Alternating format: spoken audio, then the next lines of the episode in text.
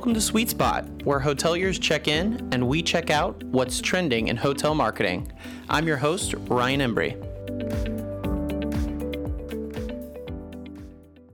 Everyone, and welcome to another episode of The Suite Spot. This is your host, Ryan Embree. This is our first episode in 2024, recording in 2023, but really excited nonetheless. Got a great guest with me. I'm going to introduce in a second, but this is a part of our Hospitality Trailblazers series. And if this is the first time you're doing this, we've done this over a year now. We are talking about the future of our industry and those individuals, hotel management companies that are really driving our industry forward. And uh, no better guest guest than I have Charles Oswald, President and CEO of Aperture Hotels. Charles, this is your first time to the Suite Spot. Welcome in. Hi, it's good to see you. Thank you.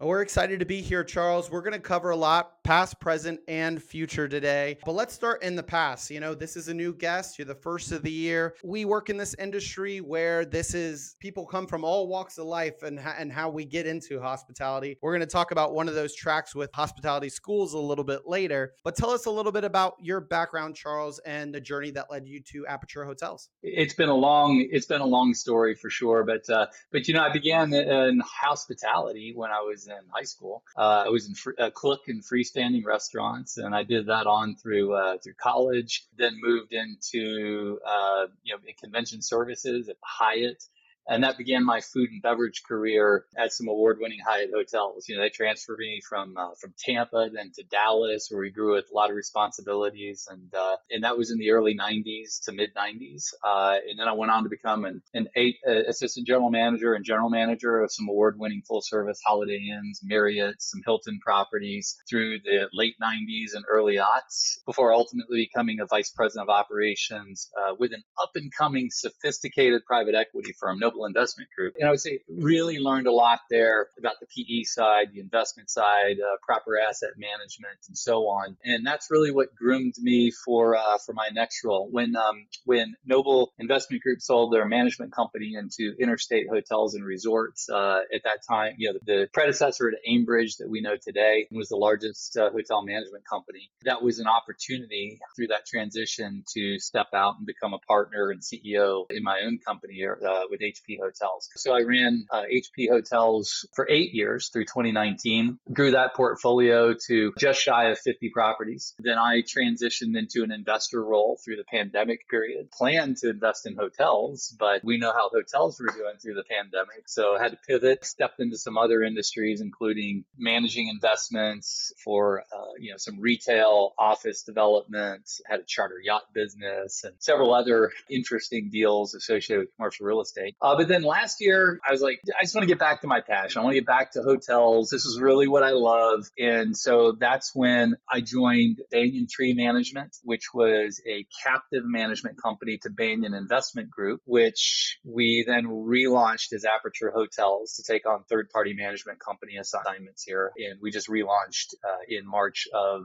this year, 2023. It's been a fast and furious ride, but operations at my roots uh, from the beginning and developing from uh, from cook to CEO. That is uh, certainly fast and furious, but it's uh, always interesting to hear these stories. It, it's there's always that theme of adaptability, versatility, changing roles from departments to different states. I'd never get tired of hearing these stories, Charles, because there's always either you know one mentor or you know one group, you know, like as you were speaking about, that really has like a, a really big impact on what shapes you for where you are in your career. And and I think that's so important, especially for our younger hotel listeners and audience to hear in this, is to really look out for those mentors along the way of your journey. Cause it really is a journey in our industry. We have the privilege of working in hospitality where our skills are very transferable. Uh, you can go from one state to state or country to country, brand to brand. Obviously, some differences there, but a lot of similarities as well. So I love hearing your story. I do want to fast forward to today, though. You know, here we are are at the end of 2023. We're recording, we've launched in 2024, but this is always a great time to kind of take a moment to reflect on the end of the year. At least I like doing it. Different year for you, starting a company, right?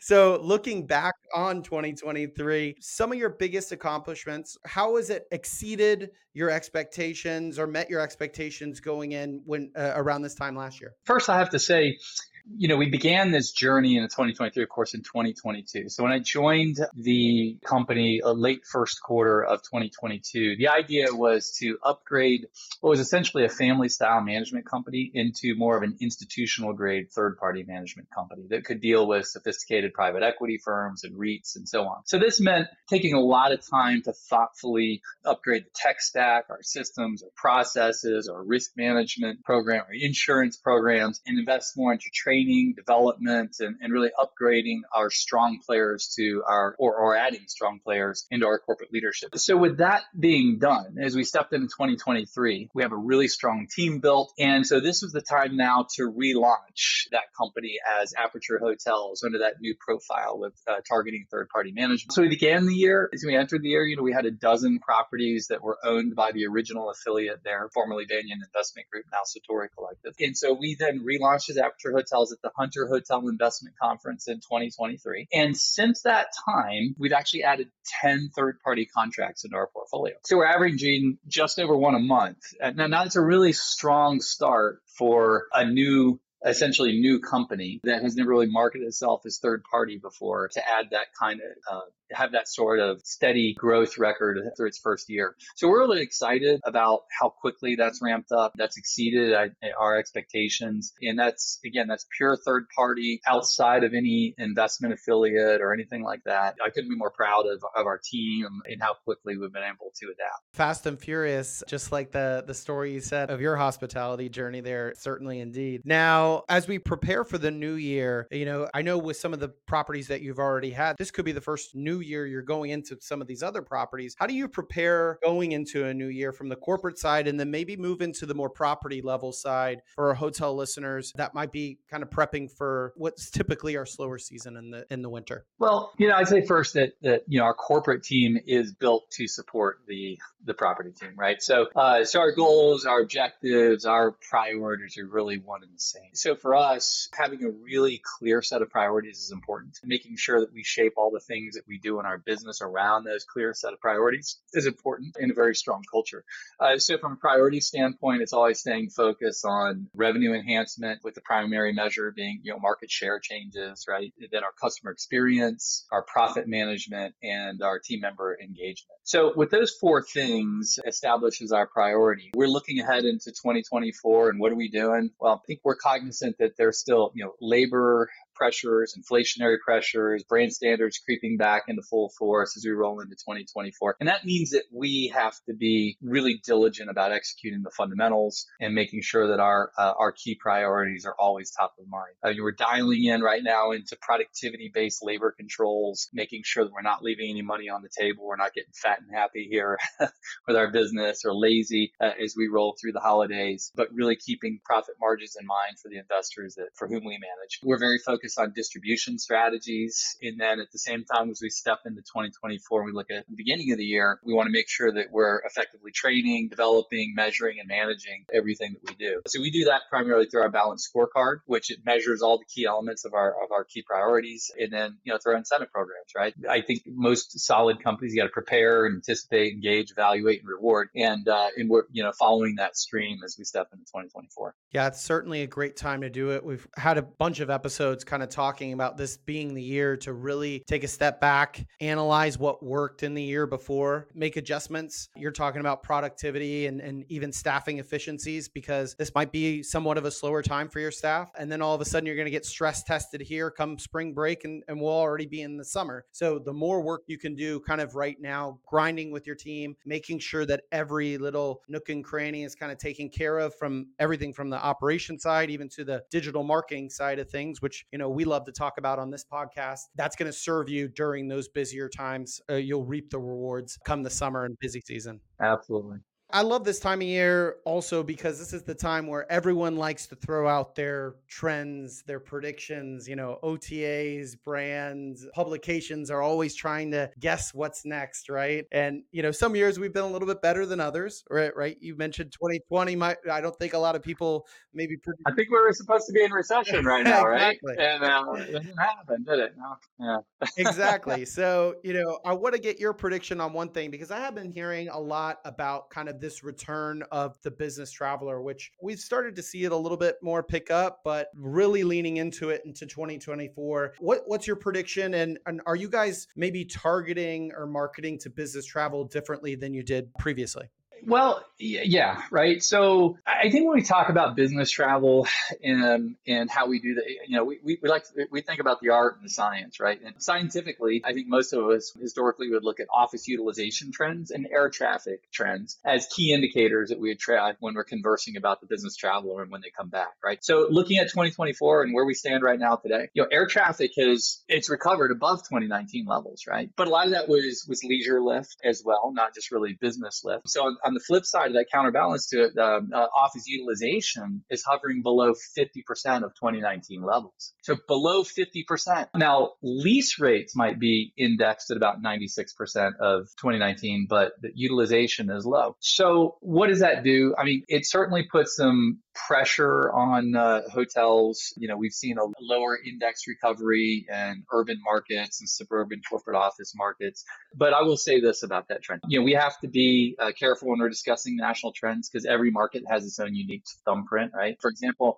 Miami, Phoenix, and Austin office lease rates and utilization are largely recovered in excess of 2019. But you look at San Francisco, San Jose, Philadelphia, way behind, right? So we can't just apply the average to every, you know, it's, it's like the weather. Every single day is anything but average. You know, it's a little rainier here, it's that day, sunnier there on that day, it's hotter, cooler. But what we are seeing when it comes to travel, individual traveler is, is there is a shift uh, that's occurring right now. Many Fortune 100 companies are calling their employees back to the office. I think in mid 2023, we saw the likes of uh, companies like Oracle, Dell, Capital One, Google, Citigroup, AT&T. They're calling people back in the mid part of the year, late spring and through the summer to get back to three day a week patterns. Now not five days a week, it's three days a week, can be a little hard on hotels, but we'll talk about that in a second a little bit more. And then the last trimester of 2023, uh, we saw Goldman Sachs, we saw Apple, BlackRock, uh, Meta, Cigna, Comcast, and, and, FedEx, you know, and other more companies um, calling people back to the office for everywhere from two to five day patterns and in 2024, there's a little bit more. Like I saw uh, recently that uh, USAA, for example, is calling people back to the office in Q1. So companies are beginning to realize, and I don't know why it took so long to realize this, but realizing that productivity fell back during this whole remote hybrid work period in, in COVID. Uh, as a matter of fact, according to the Bureau of Labor Statistics, I was, I was looking at their, their, their numbers. Productivity as a country, we fell back 1.9% during the last two years. And that is the largest decline on record. That, that, I mean, that's shocking. Now, keep that in mind. We've progressed 2% per year for well over a century. And for us to go back in a period where we have all this added technology and communication skills uh, in systems, and I mean, like what we're using here, right? Video conferencing, for us to go backwards when we're supposed to be more productive working from home and not sitting in it, it, it, says something about the importance of the work environment. So companies realizing that. And i think as labor conditions gradually uh, say normalize but also it's a little bit of a new normal. I think we're seeing more small corporate group meetings are occurring. Some transient and extended stay is bouncing back but it's it's slow build. It's it's it's not a there's no hockey stick here. One of the things that companies are having to deal with is, is some of their workers relocated during the pandemic and so when you relocate it, now what do you do with them? Well, I, I think they're going to, that's going to convert into what we call super commuters. And some people who have to come back and stay at a hotel, maybe for two nights for their three days in the office, two or three nights, right? To man, to work with the new company mandates. Uh, so, so yeah, there is some recovery, but don't look for the hockey stick. Look for just gradual small recoveries as companies try to balance their budgets uh, against inflationary pressures and rising uh, wages, but versus the need for improved productivity and people actually being in the office. I completely agree with you there, Charles. And it's interesting because both of us found ourselves at the hospitality show, the inaugural hospitality show in, in Las Vegas this year. And, and, one of the things we, or uh, at least I, I thought when I was there, was just how much it felt different when we were physically there. And I think that is going to happen with people coming back to the office or even traveling for business. And especially for maybe a younger generation that wants to get out and have experiences, they might be the ones raising their hand plan saying, oh, I've got to travel for business. I- will go ahead and do that. I, I've been cooped up in here and now the company's making me come back into the office. I am having a little bit more face to face interaction. I'm feeling a little bit more comfortable. And now they want to do some more jet setting. Uh, who doesn't like a good business trip? You know, especially when, especially when you're younger, you, you don't have families or anything like that. But it's interesting to see those trends because that's, that's obviously targeting a different type of traveler as well. And maybe having those shoulder nights attached to that business trip saying, Hey, I'm going to go ahead and extend this business trip into a little bit of a leisure vacation. So super, super interesting. I'm curious to kind of see where it heads in 2024. But as we predicted before, sometimes these trends and predictions don't always go the way that we want them to. So, but uh, I want to switch to staffing. You brought it up before. We had Chip Rogers on a couple episodes ago. He noticed some sentiment about, you know, staffing finally starting to feel like the tide is changing a little bit, which is, is a welcome change because it has just been such a headwind and a challenge for our industry. Any creative things that you're putting in place? Eh, I've I've heard some really really creative ideas out there for Aperture hotels to retain and recruit talent. First, uh, just kind of piggyback on what you said about about the hospitality show, which is put on by AHLA and uh, Chip Rogers, of course, CEO. Uh, fantastic job that, that he's doing there. And uh, and so, as CEO of Aperture Hotels, I sit on the AHLA management company committee as well, where they have a, a lot of the stronger management companies in the industry are represented there. And there were some highlights from a recent study that we did in the management company. You know, that I'll share with you about turnover and the the labor market conditions uh, as a whole. We're able to get some numbers through Hotel Effectiveness, which is the largest you know, labor software in the, you know, in the industry, as well. You know, some payroll records and looking at what turnover rates are we're challenged by, and and what uh, wage increases have been. And, and just just some quick things to think about is is it turned out that there is a 35% increase in general manager turnover versus 2019. Still rising versus 22, 22 by the way, uh, up 300 bips uh, from 2022. That's a hardest to fill role uh, where you need talented people. And there was actually still climbing turnover. And so we have to counter that as a company. And, and we'll talk about that in a second. Uh, and then there's the high turnover. Uh, that what's the highest turnover role? Well, I was just sitting there talking to you about, you know, 35% increase to 35% turnover of the general manager role annually. But at the housekeeping, you know, room attendant role, would you believe that 34% of all room attendants turnover in the first 30 days? Just think about that. So, so if you're a you know a small hotel with ten or a bigger hotel with twenty you know rooms, that you can count on three of your employees not making it to the thirty day anniversary if you're average in the industry. That is just remarkable. But I, I think it expresses the challenge we have of dealing with turnover and, and you know, the, the, current labor conditions. And, and so how do we navigate the challenge? I think there's, there's probably, you know, three things I'd put out there, right? First, um, you got to have a flexibility. Think about four hour shifts for, for some people that, you know, whether they have, maybe they have two jobs, they have to deal with kids coming home from school or think about four 10 hour shifts, you know, think about shifts at irregular times. You know, I walked into one of my hotels. I was actually about to leave to go catch a flight. Uh, as I was leaving that hotel, it was it was four o'clock, and they were doing a pre-shift with three housekeepers that were coming in uh, in the afternoon. I was like, I,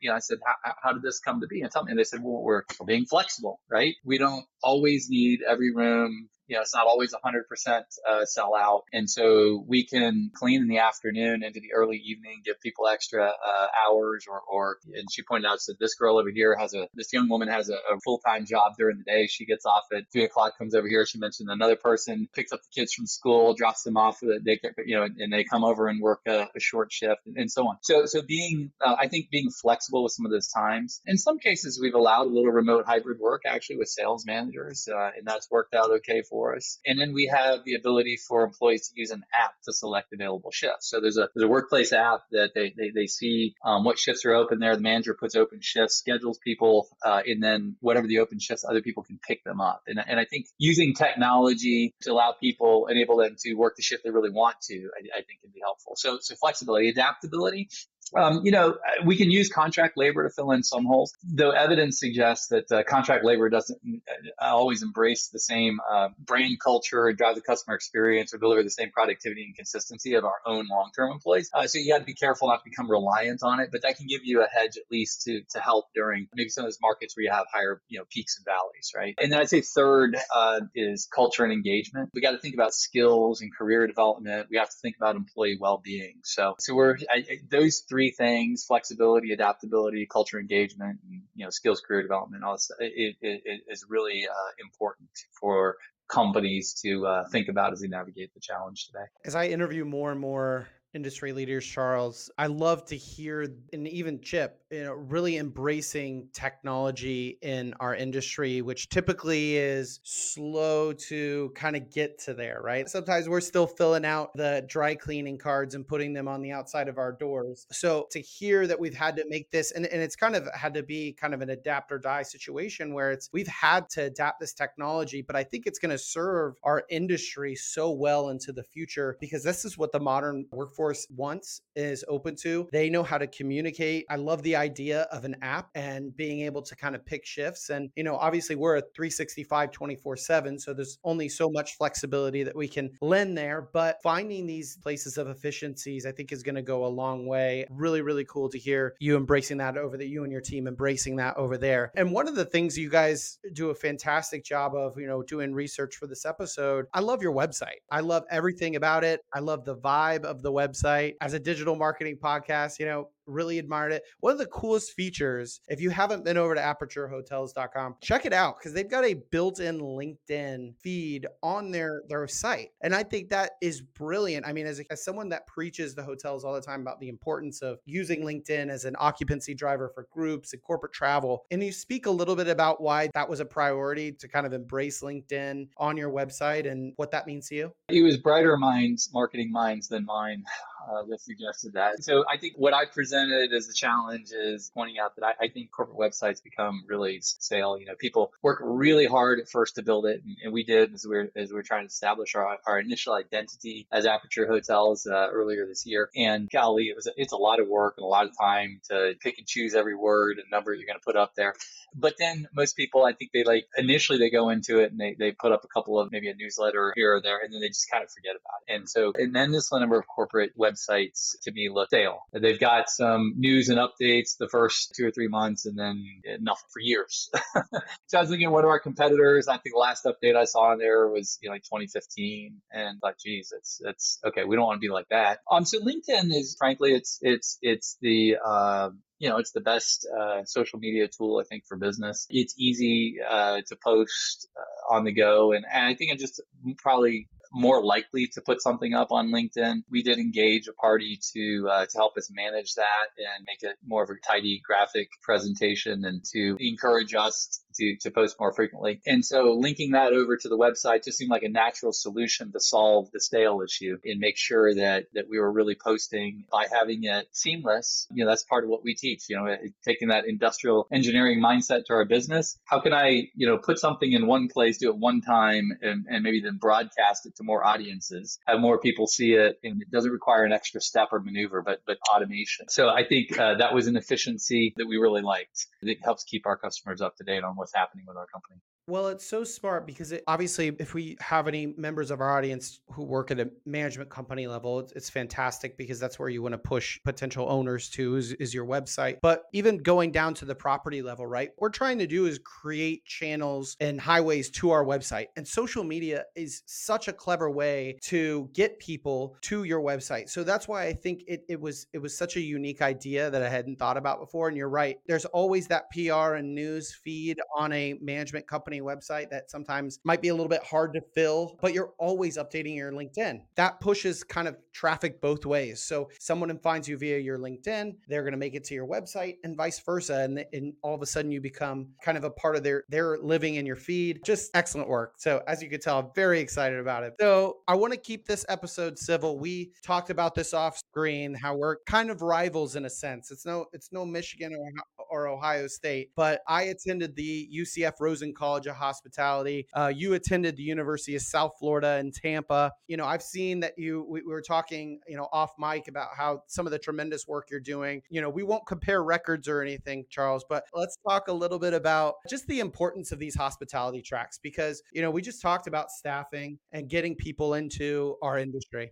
Yeah, listen, uh, you know, it's been fun uh, being a part of this journey as this school has risen 72 spots in their national rankings here over the course of the last 10 years. So really excited to see that progress. But you know, why are we there? What is this all about? Look, we got to help people. Hospitality is a legitimate career. You can go from housekeeper to general manager. You can go from blue collar to white collar. You know, I went from being a, a cook in the kitchen to being a CEO. And if I can do it, anybody can do it. I mean, I'm just saying, like, it, you know, it, there is a career progression that can happen. And what other industry can claim that? I mean, it's it's we're talking. It's amazing what what the potential can be tapped in people. A lot of times, people's future is is well, we'll just say that their their education is highly predictive of their of their future life circumstance, right? And there's a lot of people in hospitality that maybe didn't get a formal education, but through our industry, they can learn on the job. Education isn't always necessarily a certificate, a degree, something hanging on your wall there, but it can be that on the job learning. It can be career progression. It can be cross training among different departments. You know, I mean, when we talked about my past earlier, the fact that I was able to, the opportunity to refine food and beverage skills with uh, with Hyatt hotels. And then when I was with Winegardner and Hammons, I think I we really uh, focused on the operational fundamentals. And I learned, you know, a lot of my rooms and labor management. As I got into, you know, with Noble Investment Group, I learned about the deal and what makes that work and what private equity expectations are. And you learn all these different areas, right? And you, and you eventually begin to apply it. So, so I'm really excited about the, you know, the work we got to be able to do over there and help develop young people. For me, I've had an opportunity to be part of the, the curricular de- curriculum development there as well here as we continue to refine that. It's the fastest growing school at the university, which already has over 50,000 students. This is a big important distinction for a, you know, for a mature university to have this fastest growing school. But we need people to realize what the potential is out there. This is a great industry. It can be a good time. It can be hard work, but what a great career progression opportunity it presents. Yeah, that's why I love sharing these stories, Charles, because I think years ago it was I fell into hospitality, and now we're hearing a lot more people say I went to school for hospitality, and and it's sharing stories like yours, Charles, like some of the other leaders. I, I started as as a bellman at a property, kind of moved around in, in operations before here at Travel Media Group, and that still has a as a reach into our industry. There are just so many pathways, like you said, and we get to be a part of experiences, which very few industries can claim that they do. So, hearing more stories, more hospitality tracks, more rivalries, in state rivalries, like we're talking about today, those are going to be the things that really drive more people and, and help with this staffing headwind that hopefully, like I said, is at least getting a little bit better right now. So, let's talk about shift your perspective. I guess we'll call it shift gears to shift your perspective. I see it all over the website. It's featured in the header of your LinkedIn profile. I always find it fascinating to see how companies land on a mantra, slogan, a motto like this. Tell us a little bit about Shift Your Perspective, how you landed on that, and, and what that means to hotel listeners. So an a- aperture, right? The, the term refers to uh, it's a camera lens. You know, think about that on your digital camera or the old school cameras. But that's the light uh, or the lens through which light travels and, and the focus really occurs, right? And I think that says a little bit about us. You know, you know, our goal, our mantra, we want to shine light on the opportunity, unlock the hidden business uh, opportunity that, that, that, that, may exist. And then, you know, focus on the priorities and focus on, on results and, and turn around and how we can do better. At the end of the day, we have to deliver the highest in return on invested capital for our owners that, that we manage for. So our name, I think, conveys a little bit about how we blend some art and science in our industry. You know, from a science standpoint, we use our, you know, dynamic tech stack, proprietary solutions and advanced statistical methods, uh, right, to shine the light and uncover the, the, the hidden business potential and focus our attention on the right thing. And then from an art standpoint, right, back to we're talking about pictures and aperture, it's deploying um, you know, a team of experienced executives to go and go execute those priorities and implement and deliver the art of hospitality. And so imagine a picture perfect stay. That, that's what we want to deliver to our guests. Love that. Love the parallels there. And, and, you're right. It is an art and a science, you know, our industry and shift your perspective. That's a fantastic mantra. Let's, sh- we're going to shift our focus to the future now. And uh, as we enter 2024, you know, what's your, what's your vision for Aperture Hotels? Being technically what this would be your second full year any goals and objectives for either next year or the coming years? Yeah, I'll say this. So when started last year, uh, really established four objectives that we, we really want to achieve here. And it's around, you know, national recognition, being a best in class operator, a go-to operator, and, uh, you know, and, and, then leadership, right? So I think when we talk about nationally recognized, uh, we want to rank among the top 25 largest operators in less than three years, you know, managing 40 plus hotels, third party would get us there. But we've seen a lot of consolidation at the top. We're not necessarily interested in having thousands of hotels but uh, we think that we can build on this foundation we've laid and that there are some efficiencies and subject matter expertise that we can bring to the, to the table there as we get, you know, into the 40, 50, 60 hotels uh, in the near future. We want to be a best in class operator. And I mean, for that, for us, that means strong operational framework that earns Aperture Hotels, you know, all the key brand approvals that we need, uh, allows us to work our way up the chain scale to manage higher quality assets, more complex assets so, uh, you know, we measure that best in class uh, operations by where we stand with the brands, as well as our balanced scorecard approach and the returns that we can help deliver to our investors. Three, you know, I talk about being a go-to operator. I'm talking about leveraging relationships that we have in our industry from the past uh, and forging new company relationships that would help us, you know, investor relations that helps us to become the operator of choice for a short list of select clients that are actively placing investment capital and need third party management services. Uh, and fourth, I'd say it's, uh, you know, it's about leadership. So we want to elevate Aperture Hotels to be viewed as a trusted advisor and a thought leader in the industry as it relates to, you know, innovation, strategy, and operational execution. So that's something we've been working on. And I think, you know, as we were talking about LinkedIn earlier, you'll notice that,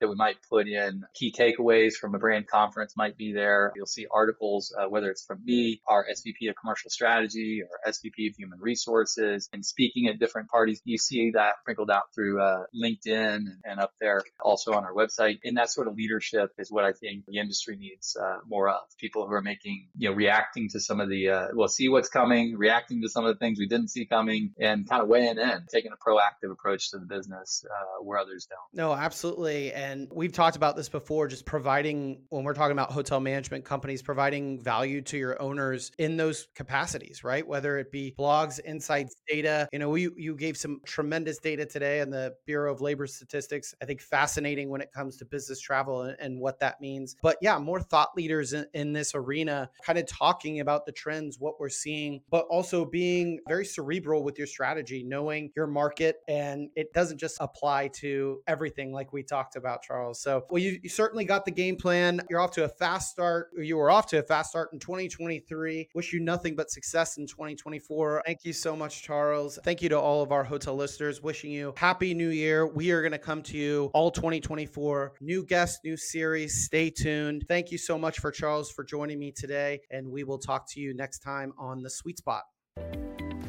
To join our loyalty program, be sure to subscribe and give us a five star rating on iTunes. Suite Spot is produced by Travel Media Group. Our editor is Brandon Bell, with cover art by Barry Gordon. I'm your host, Ryan Embree, and we hope you enjoyed your stay.